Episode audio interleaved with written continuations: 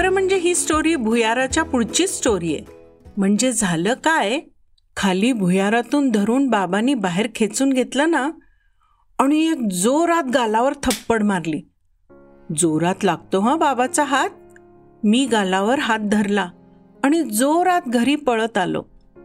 मला खूप रडू येत होतं. म्हणजे लागलं म्हणून नाही. बाबांनी सगळ्यांसमोर मारलं म्हणून. सगळे म्हणजे सगळे होते हो.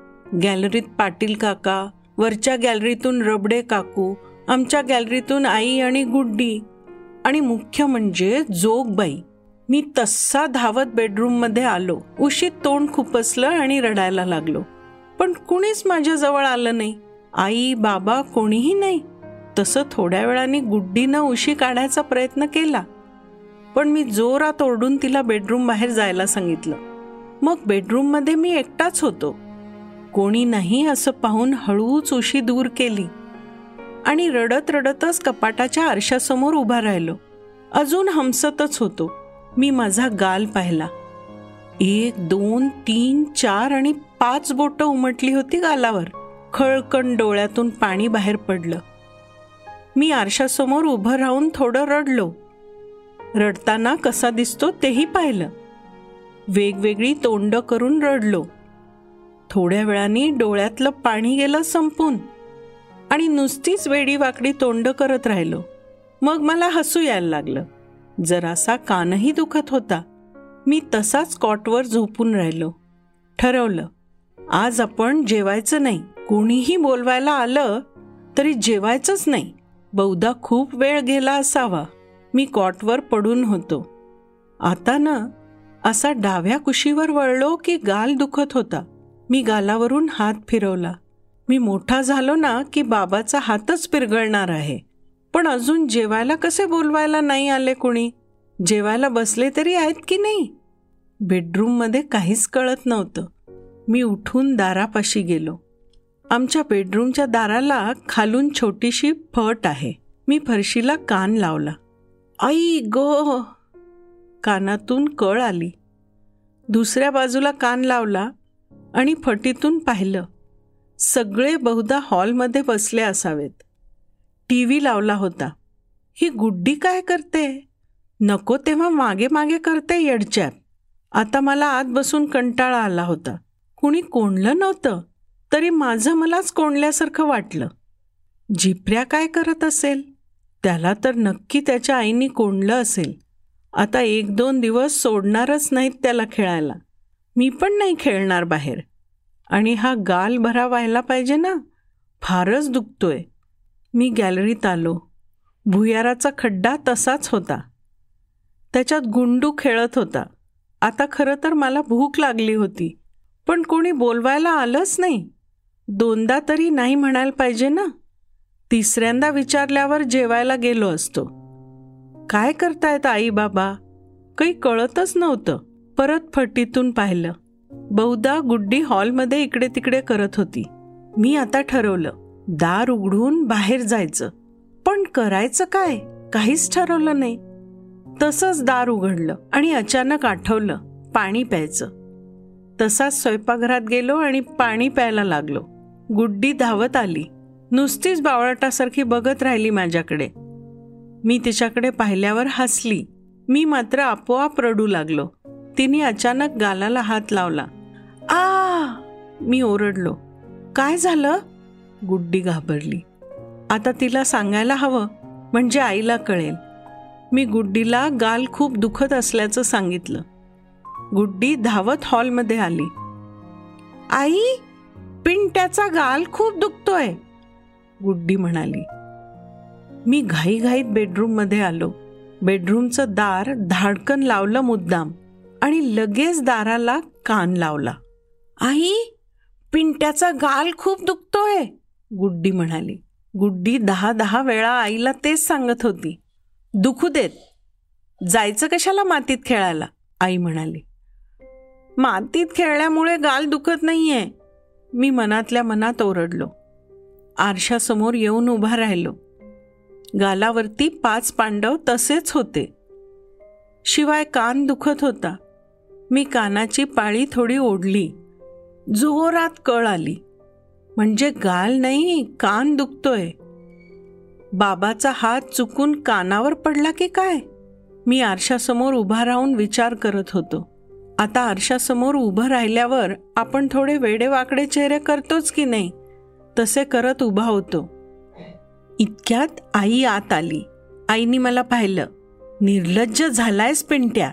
एवढे बाबा रागवले तरी काही वाटत नाहीये आईने विचारलं.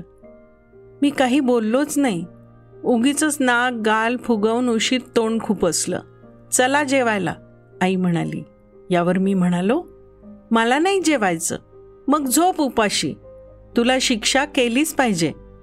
काहीतरी उपद्व्याप करतोस आई म्हणाली. दार लावून आई निघून गेली. मला काही कळलंच नाही. आता काय करायचं? आता जेवायचंच नाही. मी आता खरंच चिडलो. पण मग भूक लागली रात्री तर? तर काय पाणी पिऊ? आता ऐकायचंच नाही. पिंटू जेवायला ये. बाबाचा आवाज आला. मी काही बोललोच नाही. पिंटू! आईने हाक मारली.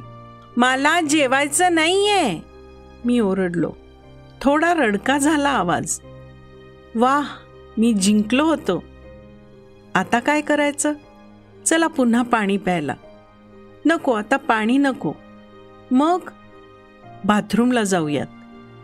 दार उघडलं आणि बाथरूममध्ये गेलो. शू केली आणि हातपाय धुतले. पुसायला स्वयंपाकघरात जावंच लागतं. गेलो. ये पिंटू जेवायला बस बाबा म्हणाला. मला खूप रडू आलं.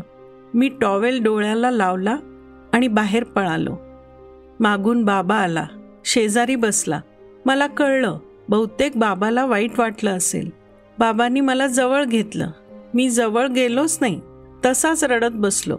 मग बाबांनी माझ्या डोक्यावरून हात फिरवला आणि कानावर हात आला. आ! मी किंचाळलो. काय झालं रे? बाबांनी विचारलं. केवढ्या जोरात मारलंस? कान दुखतोय माझा. खूप ठणकतोय. मी म्हणालो. मी केवढ्या जोरात ओरडलो? खाली झिपऱ्याला सुद्धा ऐकू गेलं असेल. खरंच कान दुखत होता. तस्सा रडत बेडरूममध्ये गेलो आणि गादीवर पडलो. जेवण झाल्यावर आई बाबा गुड्डी सगळेच आत आले. बघू आईनी मान वळवली. कानाला हात नको लावूस. मी ओरडलो. गाल बघू केवढ्या जोरात मारलं तो? आई बाबांना सॉलिड ओरडली. बघा गाल सुजलाय. काही वाटत नाही तुम्हाला? म्हणजे आता माझी खरी परिस्थिती त्यांना कळली. मग काय? रडा जोरात. ये ग ये. माझी पिंटुली आई म्हणाली. आई लाडानी बोलायला लागली ना की मला अगतुग करते आणि गुड्डीला अरे तुरे गंमतच आहे ना? आईनी मांडीवर घेतलं आणि गालाला तेल लावलं. जरा बरं वाटलं. पण ॲक्च्युली कान दुखत होता. आणि आता खूपच जोरात दुखतोय. आई बाबांना खूपच बोलत होती. मध्ये आईनी भातसुद्धा भरवला मला. जेवताना घास चावत होतो ना प्रत्येक वेळी कान दुखत होता. मला वाटतं कानाचं काहीतरी वेगळंच झालं होतं. मान हलवायचो ना तर आतून खुटखुट आवाज यायचा. आई शपथ? बहिरा झालो की काय? आई कान खूप दुखतोय. कानातून खुटखुट आवाज येतोय मी म्हणालो. मला आता चांगलीच भीती वाटायला लागली. अगं बाई बघू. आहो बॅटरी आणा हो. आई म्हणाली. आईनं मला पुन्हा मांडीवर डोकं ठेवायला सांगितलं. बाबांनी बॅटरी आणून दिली. ती नेमकी लागली नाही. मेली बॅटरीसुद्धा लागत नाहीये. का हो? आई खेकसली. मला तेव्हाही हसू आलं. बाबाला माझ्यासाठी बोलणी खाताना आणि धावपळ करताना बघून खूप हसू आलं. बाबांनी बॅटरीत सेल घातले आणि आईनं कान पाहिला. अगो बाई माती गेलीये. आई म्हणाली आ मी किंचाळलो. खेळ खेळ हां अजून मातीत. होऊ दे कानाची माती. ऐकू येईन असं झालं ना म्हणजे कळेल कार्ट्या. आई मला ओरडली आई खूप दुखतोय कान. मी म्हणालो दुखणारच. माती गेलीये कानात गदड्या. थांब आता डोकं हलवू नकोस. आहो जरा तेल गरम करा. आईनं बाबांना सांगितलं. आई नको गरम तेल नको. मी उठायला लागलो. चुप तेलानी खडे नाही निघाले तर ऑपरेशन करायला लागेल कार्ट्या. काहीतरी उपद्व्याप करता तुम्ही पोरं आई म्हणाली. बाबा घाईघाईत तेल घेऊन आले. बुदलीतनं आईनं सावकाश तेल ओतलं गरम. मी किंचाळलो. फार गरम आहे का? आईनं विचारलं. अगं नाही ग बाबा मध्येच ओरडले. रात्रभर आई थोपटत होती. मी सुद्धा कणत होतो. मग रात्री कधीतरी झोपलो. सकाळी जाग आली ते कानाच्या दुखण्यामुळेच. मी कान धरून बसून राहिलो होतो. आता तर कुणालाही जवळ येऊ देत नव्हतो. झालो मी बहुधा बहिरा झालो. एवढ्यात बाबा डॉक्टर काकांना घेऊन आले. डॉक्टरांना पाहिलं आणि मी हादरलोच. मी जोरात आरडाओरडा करायला लागलो. कुणी ऐकलं नाही. बाबांनी आडवं केलं. डॉक्टरांनी कानात औषध घातलं. एकदम गार वाटलं. दुखणंसुद्धा कमी झालं. मग डॉक्टरांनी छोट्या चिमट्यांनी कानातले खडे काढायला सुरुवात केली. बाबांनी डोकं धरून ठेवलं होतं. एक एक करून सात खडे काढले डॉक्टरांनी कानातून. दोन तर चांगले मोठे होते. डॉक्टरांनी कापसानी कान साफ केला. परत औषध घातलं. परत कानात गार वाटलं. मी खूप वेळ झोपून होतो. म्हणजे झोपच लागली मला. दुपारी उठलो. आरशासमोर उभा राहिलो. आता कान अजिबात दुखत नव्हता. खुटखुट आवाजही येत नव्हता. गुड्डीला हाक मारायला सांगितली. दोन्ही कानांनी ऐकू येत होतं. गुड्डीनं कानातले सात खडे दाखवले. झिपऱ्याला दाखवायला पाहिजेत. गालावरचे पाच पांडव गेले होते. आई शपथ! एवढंसं भुयार खणलं तर सात खडे गेले कानात. अख्खं भुयार केलं असतं तर काय झालं असतं?